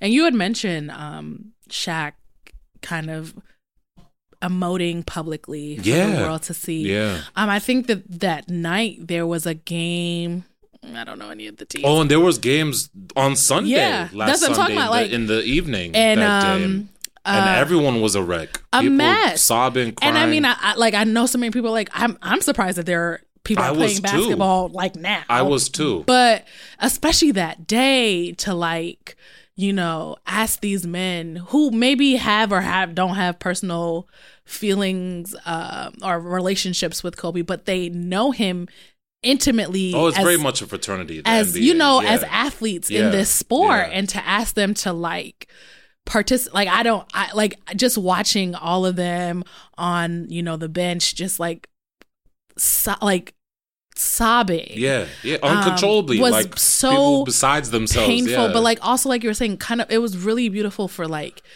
these men to feel so comfortable emoting Mm-hmm. and kind of showing the love and adoration that they had for this person Mm-hmm. um, whether they knew them personally or not um, that it was just like it was as a as a black woman it was very um, it did rocked me a yeah, little bit like yeah, that and, I, was and I heard other women say that the was same. a- they've never was- seen. I heard women say they've never seen black men cry so much. not just like sing- that. Not like that. Yeah. Not no. Like I mean, you get a thug tear every once in a while, but like it was like no, Yeah. these these babies are hurting. and no, it's like, absolutely. You, you know, see it. I just I and I think I'm and I'm curious because I know that you participated in kind of like a community, Mm-hmm. uh, a, a men's group therapy session. Mm-hmm. Kind of, can you share? I mean, you, of course, of course, what you're comfortable with, but like, Yeah. what? How was that? You know, has it helped you kind of grapple with some of your feelings? Mhm. And Um, and the event you're uh, talking about uh, uh, that I went to was called um, "The Lives of Men," and that's a platform created by uh, a gentleman named Jason Rosario. Um, and he's pretty. He's a big figure, uh, uh, especially here in, in New York. I would say, like in the men's wellness, men's Okay. mental health space. Um, and he's actually an executive producer and host of a series on Yahoo News called Dear Men, Mm. where basically what his whole brand is is kind of breaking down um toxic masculinity and just trying to envision a different reality for us as men. Okay. Like just something Men different. Men in general or black men men in general, but especially men of color and and and black men. Okay. Yeah, he's he's um um Afro Latino himself. Okay. Um so yeah, he put together a a group therapy session that was on Thursday um that was all focused on processing the life and loss of Kobe Bryant. hmm And he's kind of been in my periphery for probably about a year now. Like I've been following him on Instagram for a while. Always been meaning to kind of go and catch one of his events. Okay. Um, but I just, if, for whatever reason, had, I hadn't been able to um, yet until I went to this event, and it was very, it was very cathartic um, to be in that space. And there was some women there, but it was almost uh, predominantly, almost entirely men Okay. and um there was a he kind of just had an open floor um where m- everyone or whoever wanted to anyhow could talk about you know their memories of Kobe how they were dealing with it how they were processing his loss and at least for me I have never been in a space like that to Mm. see that many men all being very vulnerable you know and we were just, just, Just talking, about talking about it, vulnerability yeah. the, the past two weeks so it, it that that was very eye opening for me, Hmm. and I, and I'm happy. Uh, you know, shout out to him for having the wherewithal to kind of put that together. Mm-hmm. Um, because even he was saying he was having some doubts about whether or not to do it. He didn't know if it felt like it was right to do it so soon. Got it. Okay. Maybe maybe people needed more time, Time to to process. right, right, right. But I think walking out of it, and even kind of like his closing remarks, he was happy that he did do it. Yeah. Just from everything that came out from the conversations we had in this space. How many people were there? I would say there's probably about uh probably about 40 to 50 Wow. uh yeah probably like 40 people and he had a, a small panel of of uh of other men as well and and one of the guys who sat on there was an actual uh licensed therapist Oh, okay, good. so Okay. yeah so he had you know he had all the the right people in the space. in the space to help kind of steer and navigate the conversation Yeah. and maybe help answer some tough questions that Sure. that people were having um so yeah it was it was a great exchange in the room and i think i think for all of us who attended um i think it it hel- definitely helped um reaffirm i think what we were all feeling Mhm. and and and kind of uh know that it was okay to be feeling all the Yeah. you know all the feelings we were having I know, like, I think that some people, and I, I mean, I don't know if this is in, in this particular instance because I Mhm. think with how tragic, you know, the incident was, there's like no, I don't know anybody who wasn't shaken by this. Mhm. But I feel like a lot of times when people, when celebrities, particularly celebrities, past um, whether it's like of older age or Mhm. you know what ha- like maybe something not so traumatic, yeah people kind of do feel a little ridiculous when they like are, like are personally affected Mhm. by that loss. And you know, I used to, to, to be completely honest. Uh, you know, I'll I'll call myself out. I feel like I used to be one of those people who was very flippant, Really? or like like I would always be like, well, damn, like th- y'all really cared about this motherfucker, like y'all like like when like uh you know like you mentioned Whitney, Uh-huh. you mentioned you know like if you think about like Michael, uh, Oh my Michael God, Jackson, I yeah, know is a big one for a lot of people, and and it's not that I was I uh, at least I hope I wasn't being this way. It's not that I was trying to like trivialize this person's death, but I think for me, I never really got why people like got so Mm-hmm. until this until this the Kobe thing. I was like, okay, I get it. Yeah. you know, because because I think we uh, as we've spoken to, we all have different relationships and attachments a to thousand percent. celebrities, musicians, athletes. percent. And I think this was the one for me where I was like, okay, I see now why people, you know, are so Yeah. moved or affected by it. Yeah. Yeah. Yeah, no, it's I mean, I I mm, because I think I've been affected by so many people who have passed. Like I, I it's definitely not a place for me to pass judgment, but I can definitely understand people who are like, well, you never even You ain't never meet Shorty. Yeah. You don't know her. Yeah. Like Yeah. this is not somebody that you personally know, but Mhm. um, it's interesting. It, you know, the, but that's how a lot of people learn when things finally affect them in a very personal way, where you can understand Mhm. where other people are coming from. Mhm. Um, and the fact that you were able to build community with people who are kind of feeling the same things that you were feeling, I think is so beautiful. Yeah, That's really, was- really It was special. it was nice, and um, and I remember I'd invited uh a few people I'd I'd shared it with, Mm-hmm. um, and I remember I'd I I I shared it with my brother because he, he's a huge Laker fan, and he was Kobe was his favorite player Yeah. by far. Um, so I'm I would like to think, or I'm sure it affected him, Mhm. you know, even more intimately than maybe even me, you know, um, because you know, like my favorite basketball player was was always Dirk Nowitzki, and I can only imagine Oh, really? how. Yeah, I'm Okay. a huge. Oh, I'm surprised you. no, I know- knew that you liked the Mavericks, but I didn't know that him Oh, specifically. yeah, for okay. sure, for sure. Um, so I can only imagine. uh, God forbid if he passed, Yeah. I would be a wreck. Yeah. I would be a, a literal wreck. Yeah. yeah. So I was like, it was. I was like, damn. I wonder how my brother's taking because Mm-hmm. he was a huge like, you know. And I invited him out, and he was like, and I remember he texted me back. He's like, oh, like, oh, are people really that like?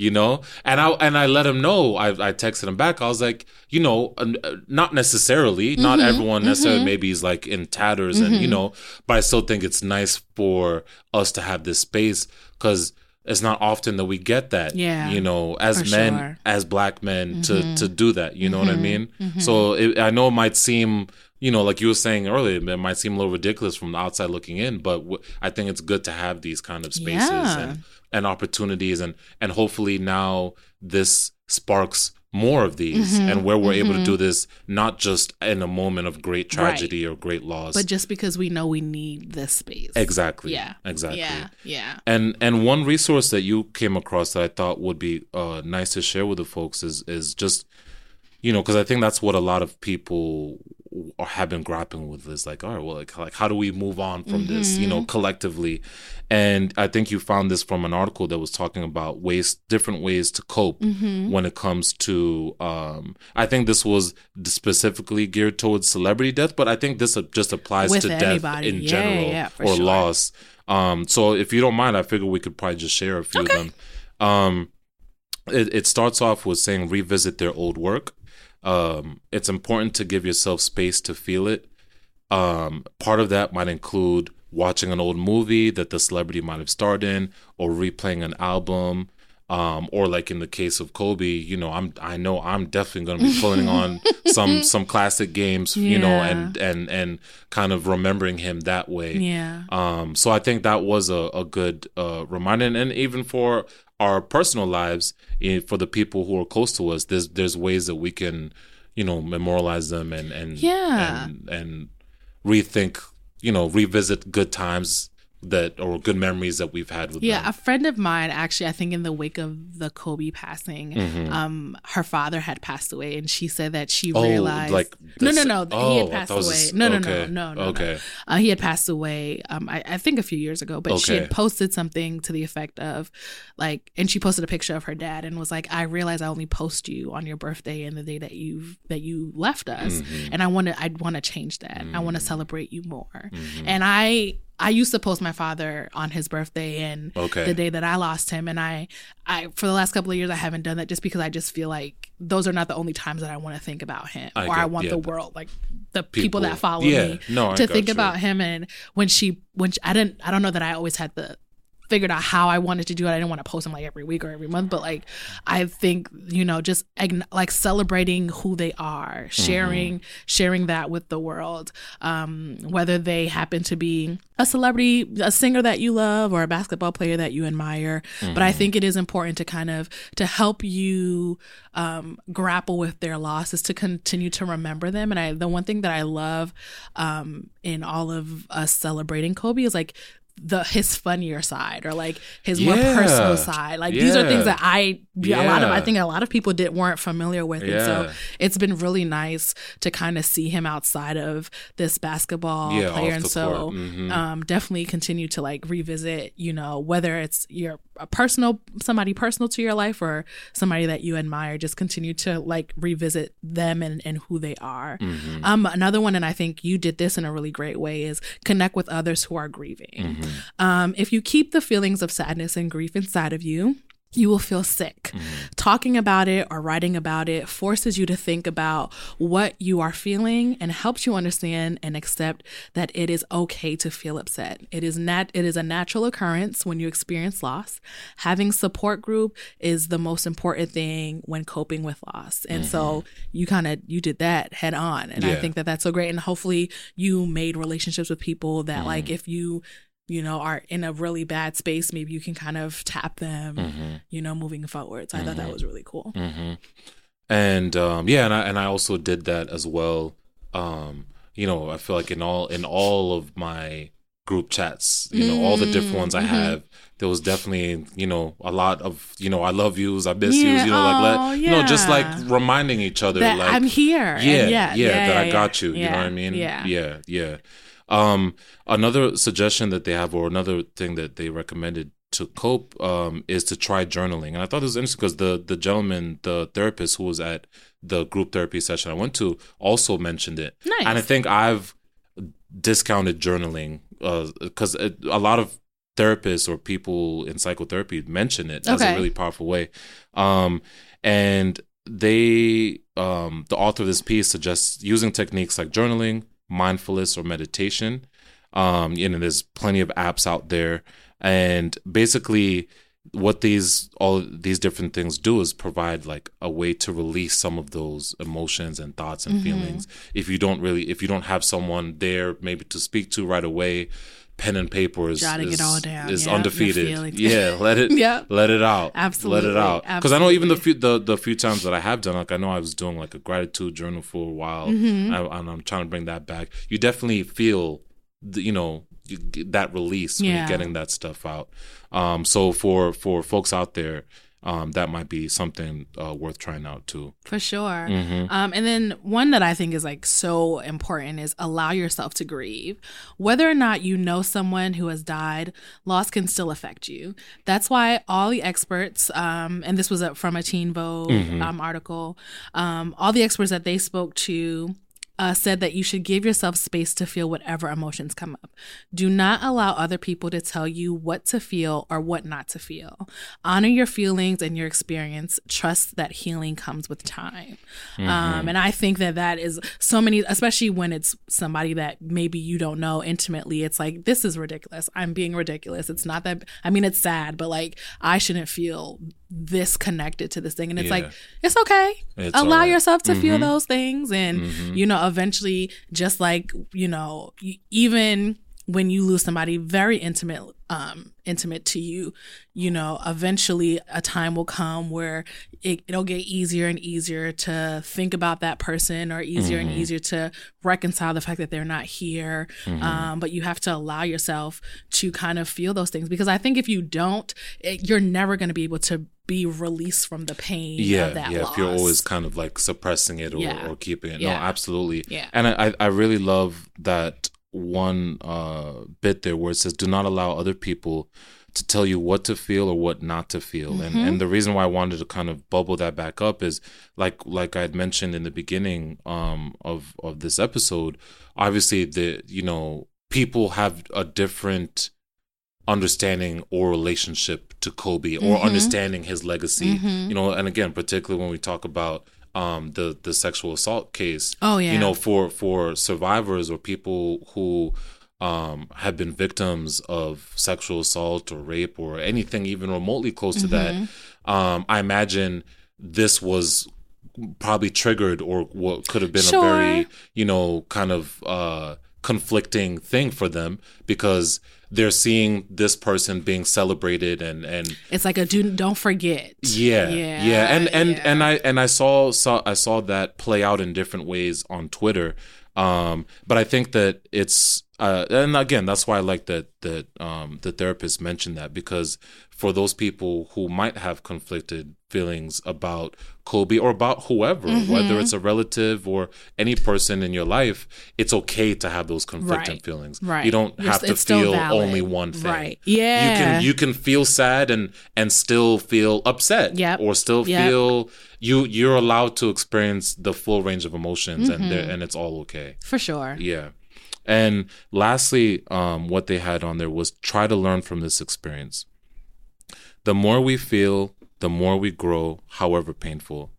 Um, that's why Gandotra, I think that's one of the people who was um, Mm-hmm. One of the earlier in the yeah. article, um, and we'll share this out as as we always do, says you should use your grief over celebrity um, to prepare you for grief you might feel down the road that this might even lead you to make changes in your life. And again, it doesn't have to be a celebrity; it could be anyone in your Mm-hmm. Life. And I think that's what a, a lot of us have been doing collectively over the course of the past week is definitely um, thinking of ways that we can change our, you know, maybe Yeah. Mm-hmm. move a little different. Like you know, that he was infamous for his Mamba mentality. Mm-hmm. You know, so that that could be a way that we, you know, carry on his memory, his legacy is Right. is is is having that same tenacity to whatever our um our scope of work or, or our passions whatever Yeah. that is approaching that same you know energy that could be a way to kind of commemorate his Mm-hmm. life and and i'm sure there's parallels like that we could make for all the people yeah, who we lose in our sure, lives and sure. and and ways that we can you know keep their memory alive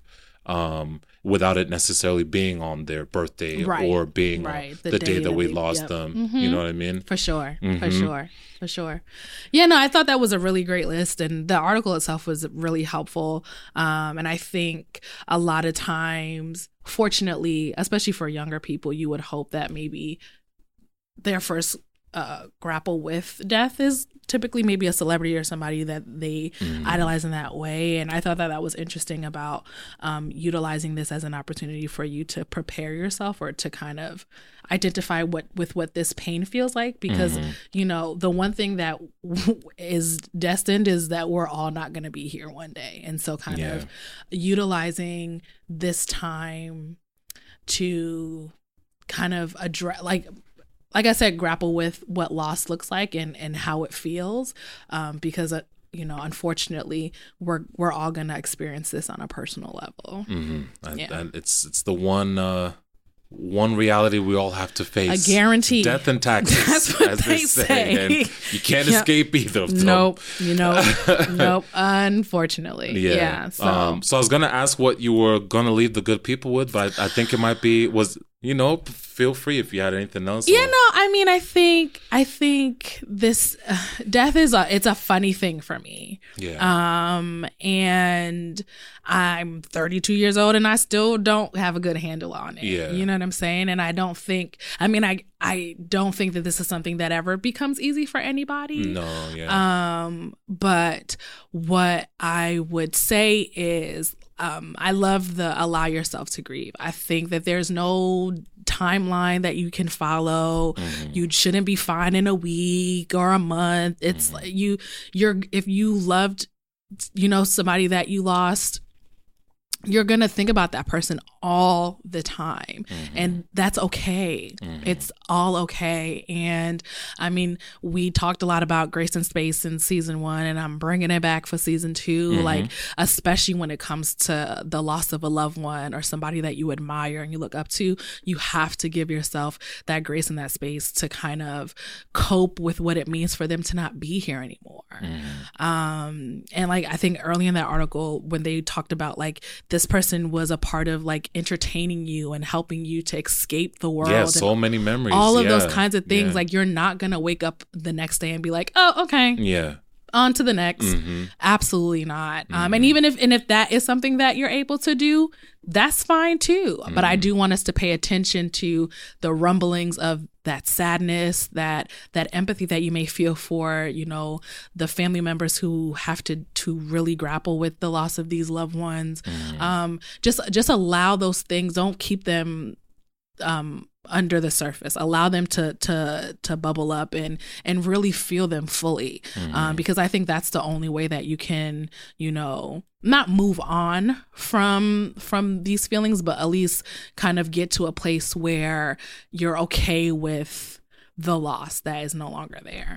Um it took a long time for me to get over my dad and there are plenty of times where like i especially when i'm like on the train and i see like a, a father daughter situation I'm sure. where i that not you know i don't care about crying anywhere i would just be like lord Yeah, you know yeah, like yeah. or when i watch like wedding shows and you see Mm-hmm. like the father daughter dance or like the father walking the daughter down the aisle there are times where it's like shit like i don't think i'm never gonna have that, have that, yeah. you know um and then i'll cry Mm-hmm. and and then i'll and then we're on to the next you Mm-hmm. know but i think that it's so important to allow yourself to feel that shit because it's real Yeah. and you, you're entitled No, absolutely. Absolutely.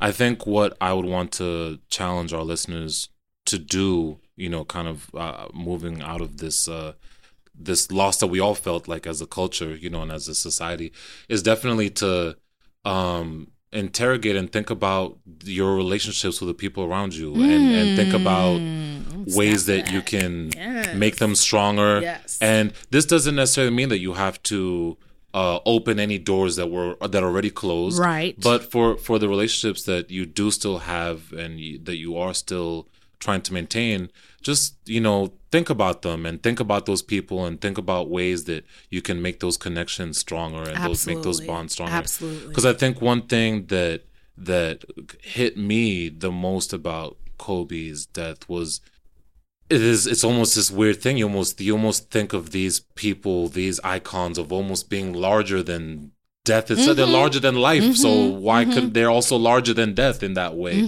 And so for me it was just to think that the the life that he lived the things that he accomplished the lives that he touched the millions of dollars that he made you know uh, and all of that still was blotted out. You know, mm-hmm. he still mm-hmm. lost his life. And so if someone of his stature, you know, can have it all gone in a minute like Yeah. that, like it, it, I think for me it, it hit home like the o- the only thing that really matters is is the people you have around you and your relationship to them. Absolutely. You know what? It doesn't matter how many millions of dollars you have in the bank, or uh, you you know, all of us end up six feet under, or what? However we end out. Mm-hmm. Yeah. You know that that's the great equalizer. Right. You know what I mean? right. So it's really much more about what you're doing in the middle. You know? and those the, the people that you love. yeah, because those are two things you don't get to choose. You you didn't choose to be born, and you don't you don't, You don't choose get- when you die. you know, you don't right. know when it's coming. Right, so right. all that's left is in the middle, and, Yeah. and what and how you choose to spend that time, and Yeah. and the relationships you you decide to uh, foster, and and I think.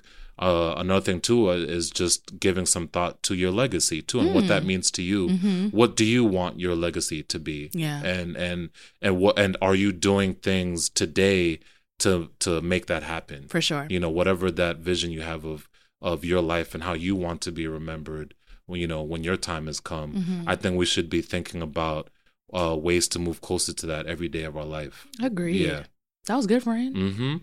and i just want to read their names one more time Yes. um just you know uh, our you know solemn thoughts and prayers to all the families that were affected and and again um the victims were it was john and keri altobelli um along with their daughter alyssa altobelli christina mauser kobe bryant and his daughter gianna bryant ara zobayan and sarah chester and her daughter payton chester so re- definitely Please rest peacefully. hmm Our condolences to their friends and their family, all Absolutely, their loved yeah. ones, Mhm. their teammates, their classmates, colleagues. Mhm. Um, you guys will be surely missed. Um, and we thank you guys so much for tuning in to this episode of Work Bay.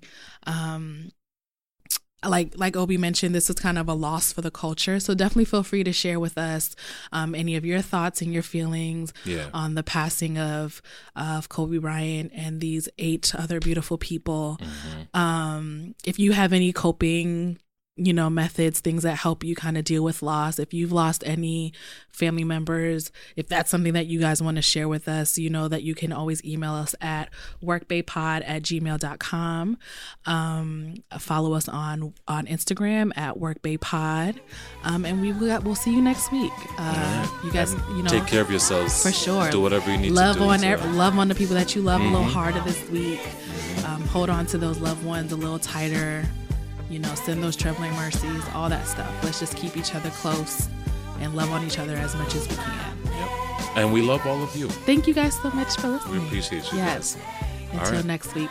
Have a good week. Bye, guys.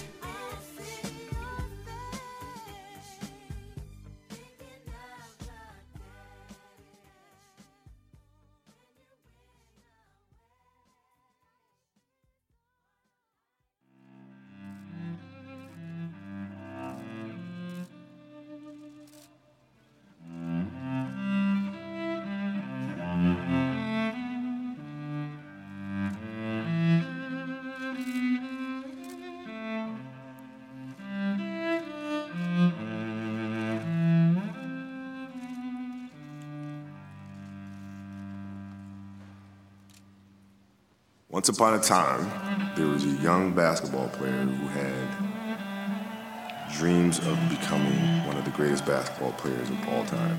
You have the opportunity to go to the NBA and play against the greatest players in the world. That doesn't get you going. I don't think anything will. It's like a dream come true. I, I couldn't even dream of this when I was a kid. You know, it's just no way possible. It's just, you know, just a blessing from above.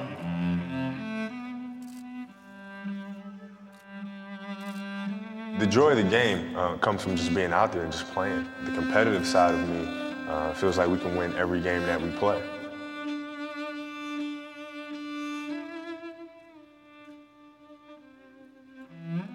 What I've learned is to, to, to always keep going.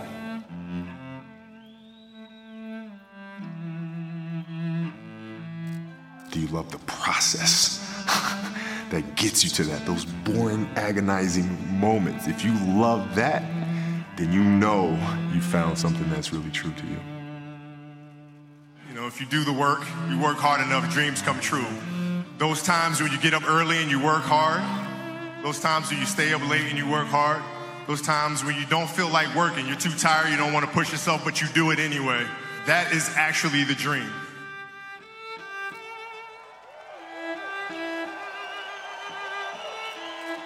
If you're a fan of mine, you're a fan of winning. You're a fan of the Lakers. That's never going to change.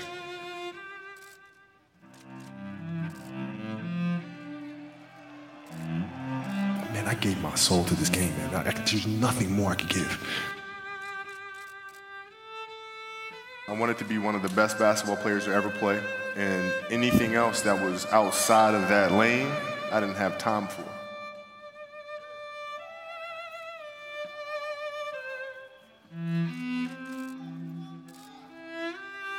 It's not about my jerseys that are hanging up there for me. You know, it's about the jerseys that were hanging up there before.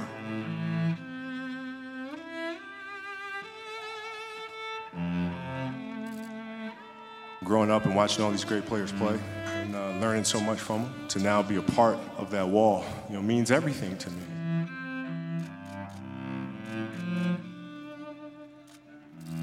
you get older, you start to understand that really it's about the next generation. That these championships do come and go. But the most important thing you can do is to pay everything that you learn forward to the next generation to come. And that's truly how you create something that lasts forever. I love storytelling. Imagine, like, winning an Oscar, how ridiculous that would be. And the Oscar goes to. Unfortunately for us athletes, we've been pigeonholed into thinking that we can only be one thing. I'm here to show people that we can do much more than that. Winning an Oscar, winning the Emmy and the Annie, those are things that are showing other athletes that come after. No, no, there's more to this thing. The discipline, the commitment, the team and community. How do I take those lessons and move those here? Having that sharp focus is something that I got from the game of basketball. You have to dance beautifully in the box that you are comfortable dancing in. My box was to be extremely ambitious within the sport of basketball. Your box is different than mine. Everybody has their own. It's your job to try to perfect it and make it as beautiful of a canvas as you can make it. And if you have done that, then you have lived a successful life. You have lived with Mamba mentality. You know, being married uh, to my wife Vanessa, is, I, it's fun. I mean, I, we have a good time together. I love her tremendously, and uh, but we're best friends too. It's a blessing. When we're raising our daughters, one of the things that we teach them is you just got to try your best.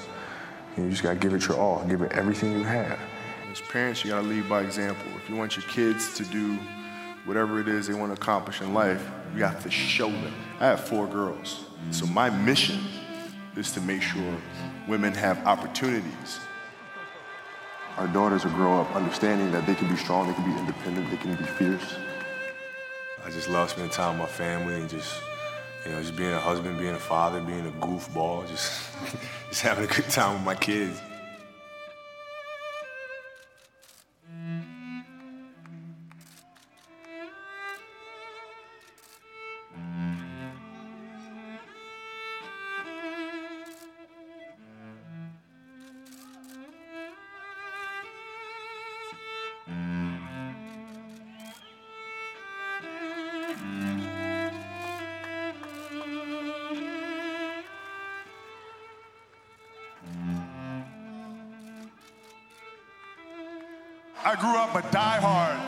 Mean a diehard Laker fan. And to spend 20 years here, I mean you can't you can't write something better than this. You got 19 or 20 years to play with the Lakers. Yeah, 19, 19 or 20 at least. Appreciating all this, you know, the journey that we've been on.